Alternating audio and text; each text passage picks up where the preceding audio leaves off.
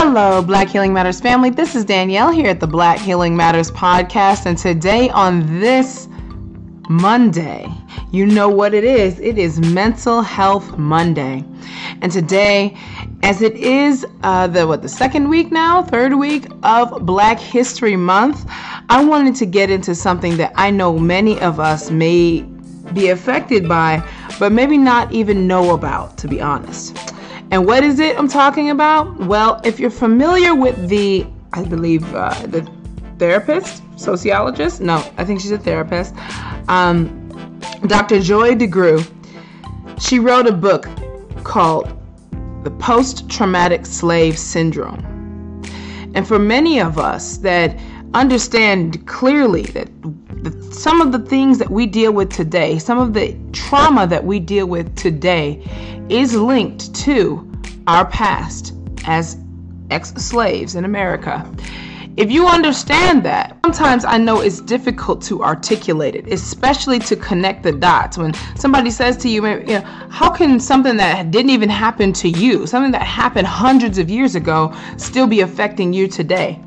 Well, Dr. Joy DeGruy, she masterfully connects the dots for us. So, as a real quick introduction, I just decided to um, find on Wikipedia the, the description of the post traumatic slave syndrome. And I'll read a bit of it. It, this is a 2005 book resulting from years of historical and psychological research by Dr. Joy DeGruy. PTSS describes a set of behaviors, beliefs, and actions associated with or related to multi generational trauma experienced by African Americans that, in, that include, but are not limited to, undiagnosed and untreated post traumatic stress disorder, PTSD, in enslaved Africans and their descendants. PTSS posits that centuries of slavery in the United States, followed by systematic and structural racism and oppression, including lynching, Jim Crow laws, and unwarranted mass incarceration, have resulted in multi generational maladaptive behaviors which originated in survival strategies. The syndrome continues because children whose parents suffered from PTSS are often indoctrinated into the same behaviors long after the behaviors have lost their contextual effectiveness. DeGruy, sta- sorry, DeGruy states that PTSS is not a disorder that can simply be treated and remedied clinically, but rather also requires profound social change in individuals as well as institutions that continue to rectify inequality and injustice towards the descendants of African slaves. And so I'm going to play a quick five minute video uh, in which Dr. Joy DeGruy herself explains this, this, this uh, syndrome, this theory and she connects the dots for us. And so during this Black History Month uh, and on this Mental Health Monday, I hope Black Healing Matters family that you can not only begin to connect the dots with within your own family, within maybe the, the some of these disorders that you may see in your friends and family, and understand that this comes from somewhere, and know that we're not crazy, okay? like this is a real thing, and that we need help that we do need to be healed. And I strongly recommend her book. Again, um, Dr. Joy DeGruy, um, the heal, Be the Healing. Again, it's called Post Traumatic Slave Syndrome America's Legacy of Enduring Injury and Healing. Check it out. It is profound. Stay tuned for these this five minute video where Dr. DeGruy herself will introduce and explain this disorder. As always, fam, stay blessed, stay healthy. Happy Black History Month. Black Healing Matters. There's a kind of a fundamental basis for post-traumatic slave syndrome. How many of you are familiar with post-traumatic stress disorder? But when we start talking about chattel slavery, we're not talking about one trauma. We're not talking about a specific event. We're talking about generations of trauma with no intervention. Based on what I know about sugar plantations, tobacco, and the Caribbean, what I know about American chattel slavery and the plantations there, does anyone right now ever recall mental health assistance to slaves? Anybody remember sending in the therapist after I sold off your son, daughter, raped folks? Any, at any point? Never. Second question. After slavery was officially over, now you're free. Anybody any remember, remember any therapy then? We know it's been rough, it's been deep for you, it's been difficult. We're to do a little group therapy. Anybody remember that? That would be no. Number three, after slavery officially ended, both in the States, in the Caribbean, the British ended, do you remember whether or not trauma continued?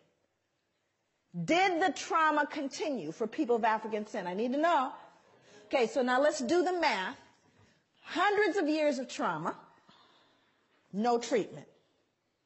Freed, more trauma, no treatment. What do you do the math? Do you think there may be residual impacts of that trauma? Of course there is. It didn't end, friends, and it hasn't ended yet. So I think one, on one point, African people and people of African descent are extremely resilient. Matter of fact, I think we're a miracle. Far be it for us to pathologize or to look and cast this idea of weak and sick people. Oh, on the contrary, we are I'm profoundly resilient because we've done everything we've done thus far with no help, with not even the ability to have this discussion. As though it were possible, we escaped injury in all those hundreds of years and the years that follow. So this, this kind of journey I'm going to take you on is going to be one that really gives a perspective on what this trauma was, what it looks like, and clinically, what is post-traumatic stress disorder? What does it look like? Let me give you a little snapshot. We'll get into it in more depth a little later. But post-traumatic stress disorder, if in fact you are diagnosed with that, again, remember, direct or indirect trauma, here are some of the symptoms. A feeling of foreshortened future. Now, what does that mean? A feeling, well, you're not going to live long. How many of you are running into young people that don't believe they're going to make it past their 20s? Feeling of foreshortened future exaggerated startle response, outbursts of anger, difficulty falling or staying asleep, hypervigilance, right? These are symptoms of post-traumatic stress disorder. This is like DSM stuff, Diagnostic Statistical Manual Mental Disorders. It's in there. And there's a whole listing of all these symptoms. Now I want to roll it back so you can understand what I what the transmission theory is, because I'm going to talk about transmission. So how does a person that's been traumatized by post-traumatic, literally has a diagnosis of post-traumatic stress disorder, and can we, if we are logical and we are reasonable people, assume that a fair number of Africans had to have had post-traumatic stress disorder? You think? I'm not talking about us, I'm talking about them. Untreated, though, right? Okay, so now let's do the math. Mom, who saw dad sold or sister raped, has post-traumatic stress disorder. Still mom, though, right? Only mom now has outbursts of anger, feeling of foreshortened future, difficulty falling or staying asleep, hypervigilance. That would be mom.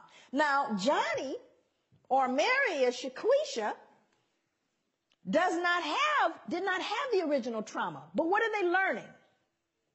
This is called social learning theory. What am I normalizing? Exaggerated startle response outbursts of anger. Are you following me? So I didn't have to be traumatized. Now, the other thing is, do you think Johnny and Mary got traumatized too? Do you see? So what happens in your environment, you learn from the significant others in your environment. And if they're broken, guess what you're going to be? You're learning from broken people.